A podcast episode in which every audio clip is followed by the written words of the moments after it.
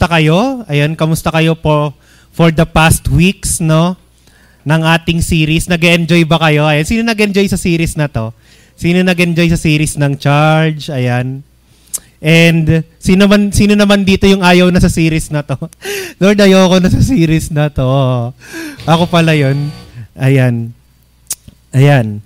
Alam mo yun, yung tipong kulang na lang sumigaw tayo na, Kuya, ate, ayoko na, saksakin mo na lang ako. Ganyan. Alam niyo ba ano, um, isa itong series na to sa pinaka-personal sa akin. Kaya um, gustong gusto ko to kasi alam niyo yun, parang isa yata to sa lahat ng na-outline na preaching sa simbahan. Ito yung isa sa mga personal na nangyayari sa buhay ko. Whew! Kaya natin to, no? Ayan, kaya hindi ko din actually alam yung mararamdaman ko kung magiging masaya ba ako kasi last ko na ngayon, last ko na sa Youth Fusion, okay, na mag-outline. And di ko alam kung magiging masaya ako kasi last ko na this year at or malulungkot ako kasi napamahal na kayo sa akin. OFW yarn. Tito yarn. Ayan. Anyways, no, you heard it right, no, na um, today, um, last week na po natin ngayon. Mamimiss ko kayo, guys. See you sa kabilang street. Ngarang layo. Ayan, so, um, okay lang ba kayo? Andyan pa ba kayo? Ayan, pwede nyo bang ngitian yung mga katabi nyo? Energy tayo, guys. Ayan. Energy. Ayan, so konting recap muna tayo, no? Um, kasi wala na akong oras. Ayan. Um, according to Cambridge Dictionary, all right, um, we have two different definitions of charge. Ayan, pwede po bang paki-flash sa screen? Ayan, ang sabi po dito, ang unang meaning niya ay charge as to hurry from one place to another. Uh, or in other words, to depend or to yield or to run towards the other person. So, yung pangalawang meaning niya naman ay charge as publicly accusing someone else. And actually, ito po yung heart ng series natin, no? And uh, that is to understand how we respond to God um, during challenging times. That we have this type of dilemma on ourselves, whether we'll depend on God um, amid sufferings or will charge Him of wrongdoings in our lives. Okay, so konting recap muna tayo. Okay lang ba? Okay lang? Okay, so nung week 1, sinagot natin yung tanong na how do challenging situations affect our relationship with God? And ang sabi natin nun, we either feel confident, alright, or hopeless kapag dumadaan tayo sa matinding pagsubok, or minsan naman ay nagja- or nagja-charge ta- or nagja-change din kung paano tayo makitungo kay Lord, no? Dahil ang katotohanan minsan yung pinanggagalingan natin, no, minsan kapag sobrang inaalat-alat tayo sa buhay natin, feeling natin yung pinanggagalingan natin on how we respond to God, hindi na siya out of gratefulness. Alright? But sometimes it's already out of bitterness kay Lord. Okay? And nung second week naman, Ate, Har- Ate Ara, alright, help us to understand that we should start to look at things not on our perspective, but on God's perspective. Ayan, sino nakakaalala nun? May nakakaalala ba sa atin nun? And last week, no, ayan, uh, Ate World helped us to understand na hindi pala tayo sinet up ni Lord, no? Very powerful. Pero sinet apart niya tayo na pinagkatiwalaan pala niya tayo at hindi pinabayaan sa sitwasyon na para bang trip niya lang. Okay, so ngayong araw naman, we will now assess again.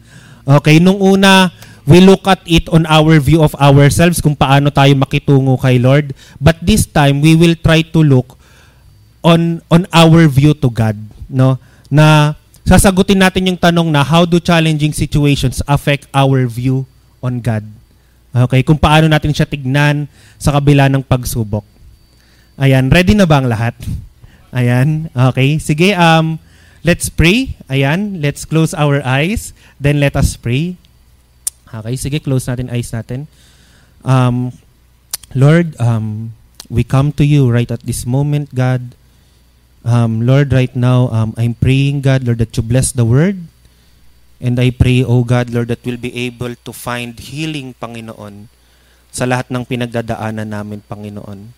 Lord, I pray, God, that your presence will come, that your presence will fall, God, and Lord, we'll be able to find, God, rest on our hearts, Panginoon sa inyo. Lord, maraming salamat, Panginoon. Um, touch every hearts, God. Wala kang kalalagpasan, Panginoon, maski isa. In Jesus' name, Amen and amen. Amen. Ayan. Sige, kung may Bible kayo, let's open it on Job chapter 1, verses 8 to 12. Ayan. And verses 20 to 22. Ayan, ang sabi dito, ang sabi dito, God said to Satan, Have you noticed my friend Job? There's no one quite like him, honest and true to his word. Totally devoted, devoted to God and hating evil. On next verses, it says, Does Job fear God for nothing? Satan replied, Have you not put a hedge around him and his household and everything he has? You have blessed the work of his hand so that his flocks and herds are spread throughout the land. But now stretch out your hand and strike everything he has, and he will surely curse you to your face. And um, on next verse it says, The Lord said to Satan, Very well then, everything he has is in your power, but on the man on him but on the man himself do not lay a finger. Okay, and talo naman po tayo on verses 20 to 22. Ayan, ang sabi po dito, ito po yung main verse ng series natin ngayon. Ang sabi dito, At this Job got up and tore his robe and shaved his head. Then he fell to the ground in worship and said, Naked I came from my mother's womb, and naked I will depart. The Lord gave, and the Lord has taken away. May the name of the Lord be praised. In all this, Job did not sin by charging God with wrongdoing. And, ayan, nakakasunod ba ang lahat? Nakakasunod naman. No, right now, ako uh, kwento po muna natin ulit kung anong nangyari sa context na to. Okay, para mas maintindihan natin. Okay, especially for those people na kaka-join lang ng ating series. Ayan, hello sa inyo. Welcome to Lighthouse. Okay, welcome po. Ayan. So, ayan, kukwento natin. No? So, this was the time when Job, okay, yung bida ng ating istorya has experienced a lot of pain in his life, no? Actually, during this chapter, no, nagsabay-sabay pa nga siya during this book, no, nawalan siya halos lahat ng bagay, okay? Nawalan siya ng mga ari-arian, gumuho yung bahay niya, namatay yung mga anak niya, nawalan siya ng mga alagang hayop, nag-away sila ng asawa niya, pinatay yung mga, al- mga alagad niya at nagkasakit siya. And alam nyo ba, ang sabi sa Bible, okay, si Job daw ay blameless. Okay, he is upright and totally devoted in everything he does. And sino dito yung ano, nakaka-relate somehow kay Job na ang sabi dito blameless siya, upright siya, inosente siya. No, pero yet sobrang dami ng pinagdadaanan natin sa buhay. Sino dito yung minsan na rin na, na sinabi kay Lord na, Lord, inosente ako eh. Lord, bakit nangyayari sa akin lahat ng bagay na to? Lord, ang unfair mo naman. Lord, naglilingkod ako sa iyo. Alam mo kasi ang sabi dito pala, ang sabi dito nag-o-offer si Job no ng sacrifice kay Lord and he is totally devoted to God. No? Um, sino dito yung katulad ko, no? Minsan nang umiyak kay Lord, Lord, inosente ako eh.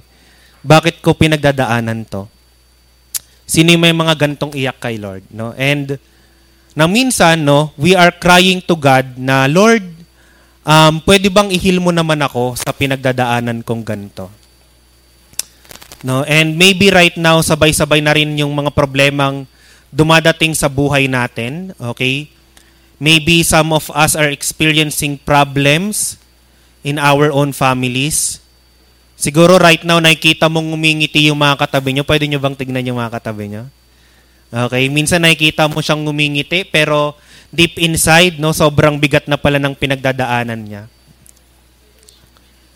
Yung, yung iba siguro sa atin, um, um, di mo na rin alam yung gagawin mo kasi may threat, okay? May threat na ng broken family sa buhay natin. And sometimes what we can only do on our lives is to cry. Kasi we can we cannot barely hold it on. Alam mo yun, yung gigising ka nang nag-overthink, alright? And matutulog ka din sometimes na nag-overthink. And siguro yung iba sa atin pressured na rin, alright? Sa nangyayari sa buhay natin. And alam niyo na mayroon dito sometimes, no, siguro yung iba sa atin, madalas inaatake ng insecurities niya sa buhay kasi, kasi parang feeling niya wala namang nangyayari sa buhay niya. Okay, maybe it's in your ACADS, Maybe it's in your families, maybe in your work, no? That um, dumating tayo sa point na naging hopeless na tayo.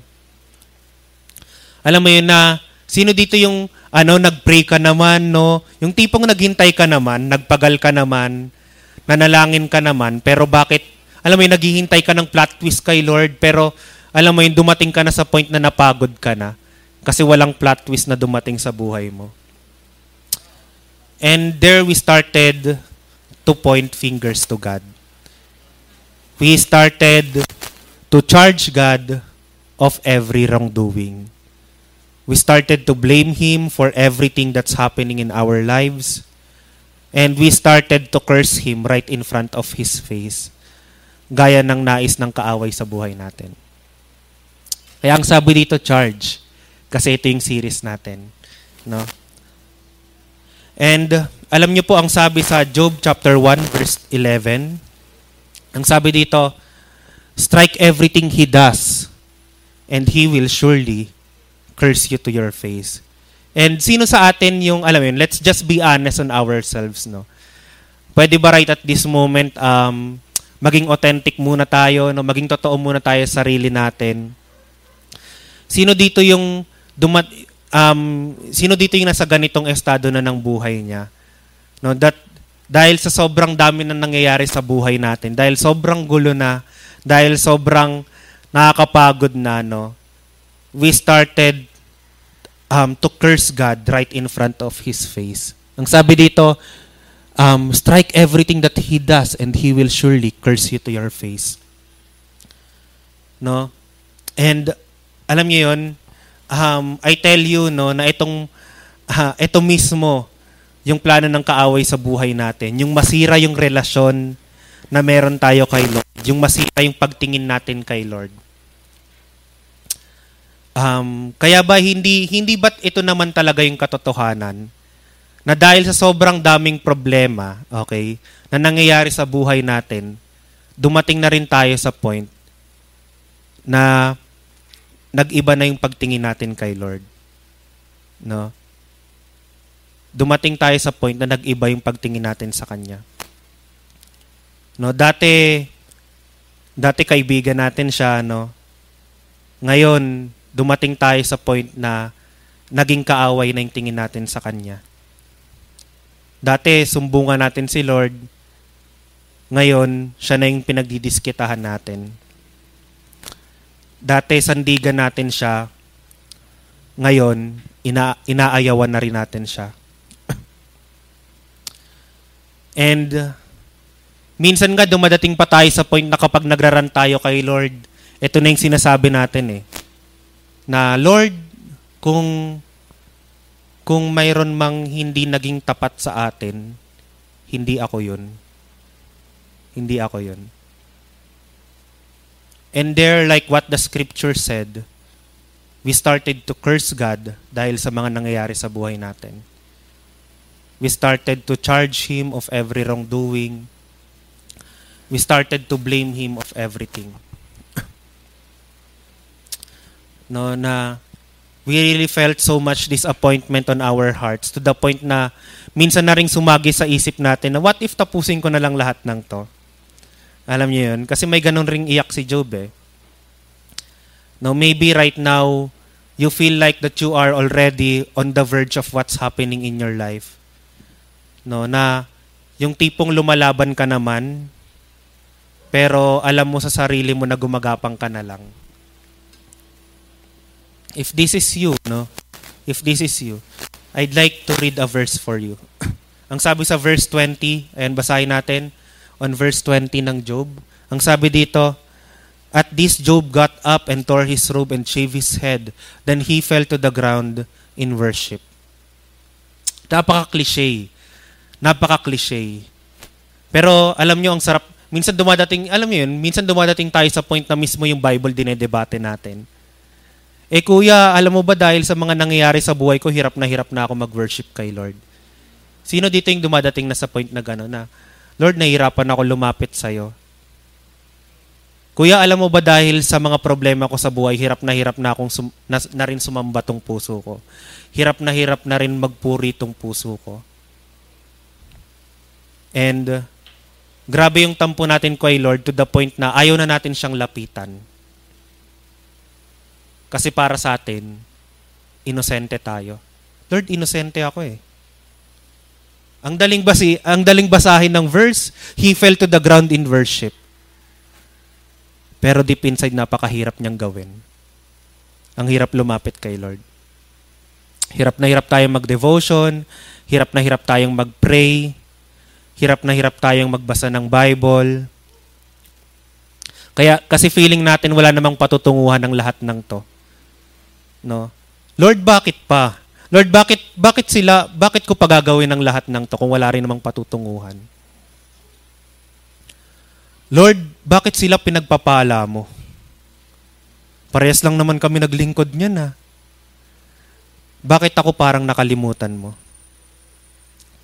And again, dahil sa lahat ng to na nangyayari sa buhay natin, aminin man natin sa hindi, nag-iba yung pagtingin natin sa Kanya nag-iba yung pagtingin natin kay Lord. Na isa siyang tyrant, na isa siyang bossy at unfair na Diyos.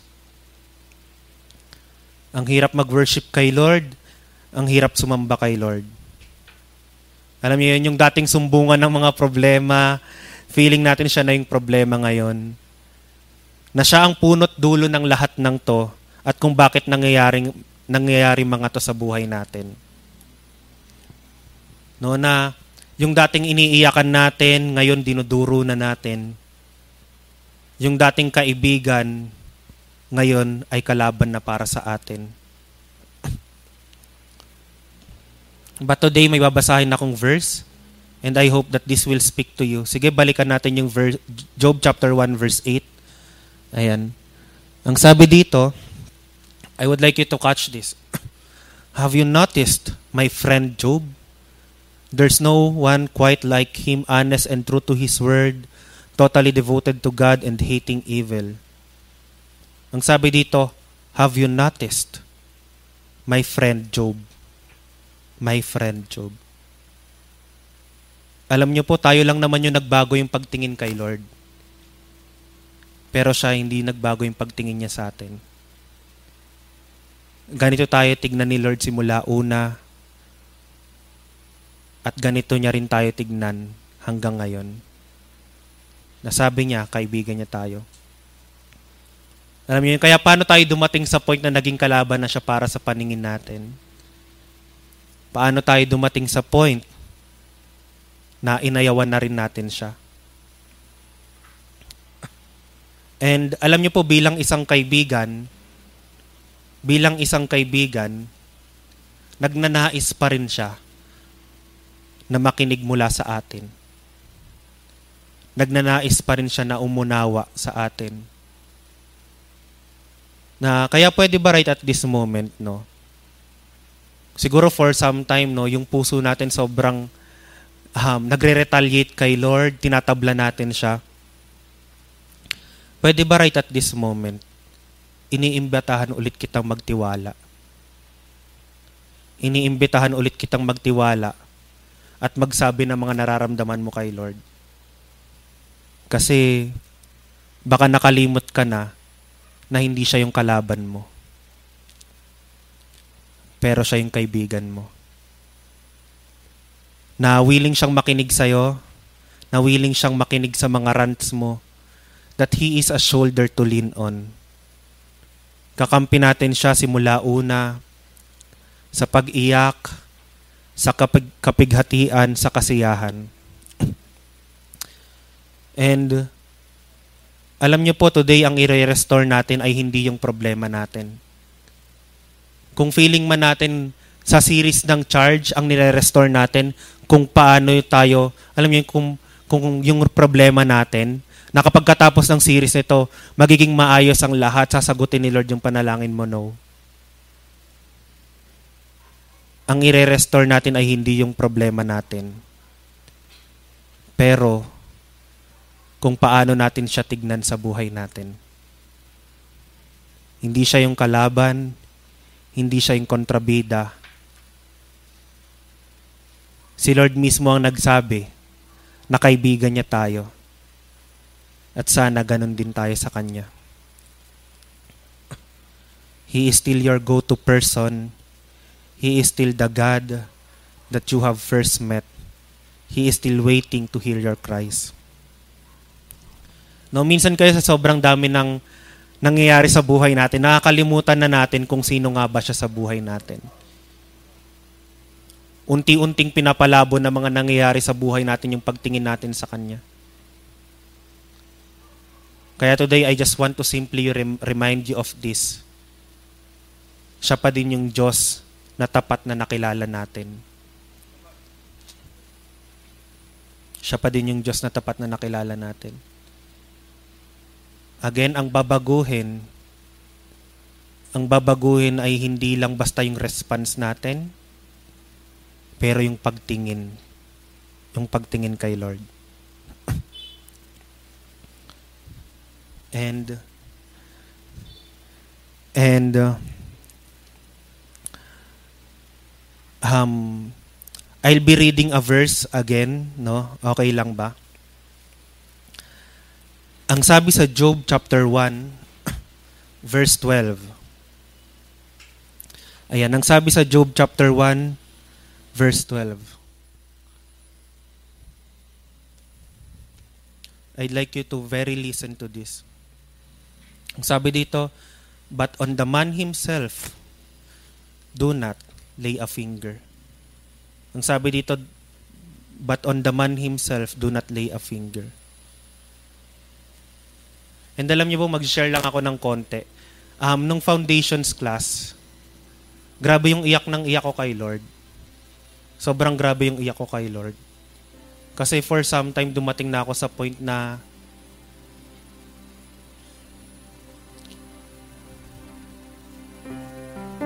dumating na ako sa point na di na ako naniwala.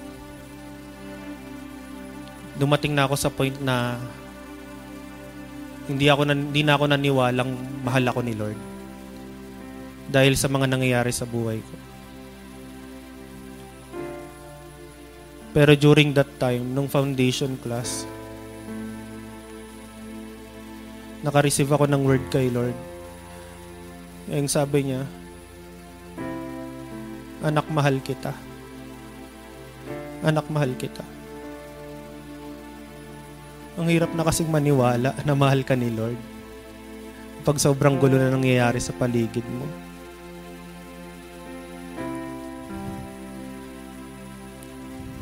And this is my question to you.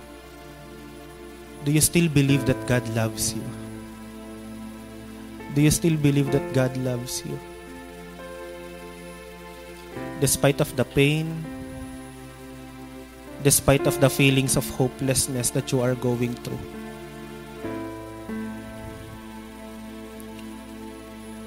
Alam ko right now, ito naman talagang tanong ng niyang puso mo eh.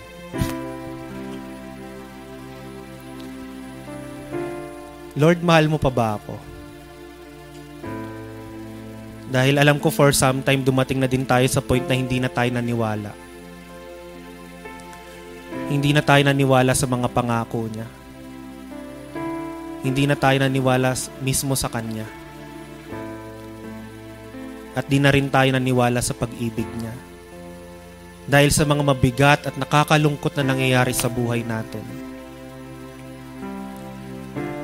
But right at this moment, gusto kong tanggapin mo ang kagalingan dyan sa puso mong basag, wasak at tumaayaw na kay Lord gusto kong tanggapin mo ang sagot dyan sa katanu- katanungan ng puso mo.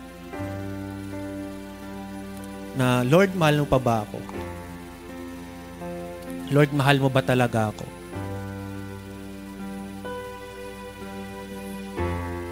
And you know, the answer is, oo, mahal ka pa din niya. Ang sabi dito sa verse, But on the man himself do not lay a finger. On other translation, it says, But do not hurt him. Do not hurt him. Huwag mo siyang sasaktan. Alam niyo po, mahal ka pa din ni Lord kahit mukhang nakakadurog na. Mahal ka pa din ni Lord kahit ayaw mo na. Mahal ka pa din ni Lord kahit nasasaktan ka na. At alam kong ito lang naman yung kailangan mong marinig. Yung assurance na mahal ka pa din pala niya. But on the man himself, do not lay a finger. He still loves you. He still cares for you. Pwede ba right at this moment, turuan mo ulit yung puso mong maniwala? Hindi ito ilusyon. Yung natanggap mong pag-ibig ay hindi ilusyon. Yung pag-ibig ni Lord para sa atin ay hindi isang kathang isip. Maniwala muli tayo na mahal tayo ni Lord. At hindi mo siya kalaban. He is your friend. He is your friend.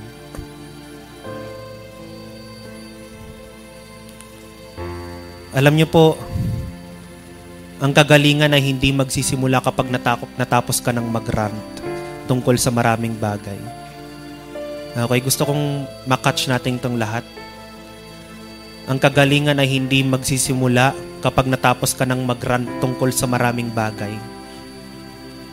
Ang kagalingan ay hindi magsisimula kapag natapos ka ng i-charge siya ng maraming wrongdoing sa buhay mo. Ang kagalingan ay hindi magsisimula sa pagsabi sa puso mo ng wag ka nang mag-rant, wag, ka, wag mo nang sisihin si Lord. Kasi maniwala ka sa akin, bumilang ka ng dalawa o tatlong buwan, magrarant pa rin tayo kay Lord. Pero alam nyo kung saan magsisimula ang kagalingan? Kung saan magsisimula ang kagalingan na hindi na tayo magrarant kay Lord? Magsisimula ang kagalingan sa isang simpleng katotohanan na kahit man gaano kabigat, kapangit, kagulo yung nangyayari sa buhay natin, nandyan pa rin siya, handang umaag, umagapay, nandyan pa rin siya na nagmamahal at hindi galit sa atin. Ang kagalingan ay magsisimula sa pagtanggap ng pag-ibig. For some time, lumayo na ang puso natin. For some time, yung iba sa atin umayaw na kay Lord. But I'd like to tell you right now, ang kagalingan ay magsisimula sa isang simpleng pagbalik. Balik ka na kay Lord, okay? Kasi alam ko for some time sobrang napalayo na din talaga tong puso natin dahil sa tampo natin kay Lord. Inayawan na natin siya at mas pinili na lang gawin ng ibang bagay kaysa unahan siya. Piniling hindi na maging sold out ulit Piniling hindi na ibigay ulit ang lahat. Alam niyo nakakalungkot kasi minsan tainted yung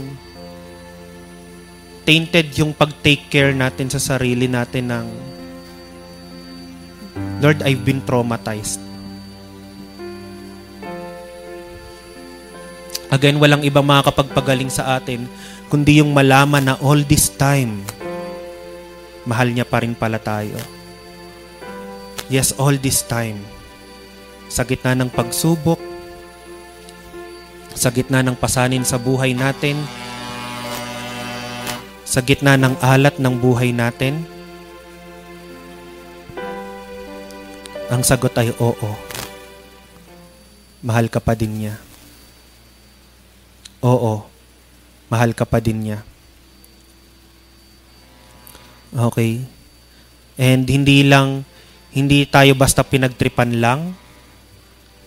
Hindi ka basta pinahirapan lang. Pinagkatiwalaan tayo dahil kaibigan natin siya. Okay. And I believe that God would like to restore more than sa sitwasyon na meron tayo. I believe that God would like to restore ay yung relasyon na meron tayo sa Kanya. God would like to restore your heart and your relationship with Him. And magsisimula ito again, hindi kapag natapos ka ng mag-rant. Magsisimula ito kapag natutunan mo nang ulit tumanggap ng pag-ibig mula sa Kanya. Kaano man kapangit, kalungkot, mahal ka pa din niya. At hindi sapat na rason ang pangit na sitwasyon upang hindi ka mahalin niya. Ito lang ang kailangan mo. He is a shoulder to lean on. Mahal ka niya. And He wants to restore that relationship that you have with Him. And uh, sige right now, okay lang ba if magsipikit tayong lahat? Sige, um, pwede ba right at this moment, can you just become authentic to the Lord? Pwede ba right at this moment, tanggal pag pagtatabla muna tayo kay Lord? Pwede ba right at this moment, tanggal angas muna tayo? Tanggal yabang muna tayo? Right now, hayaan mong unti-unti kang magtiwala ulit. Alam ko for some time pinilit mong takbuhan ng Diyos dahil sa tampo mo. But right at this moment, can you please come to Him? Just as you are. Come pwede mo bang sabihin, Lord, nandito ulit ako. Huwag mong itago yung mga nararamdaman mo. Dalhin mo yan sa Kanya. Sige, iyak mo yan sa Kanya. Iniimbitahan kita muling magsabi sa Kanya. Umiyak muli sa Kanya kung kinakailangan. He is a shoulder to lean on. You have to believe that God still loves you despite of the situation where you are in right now.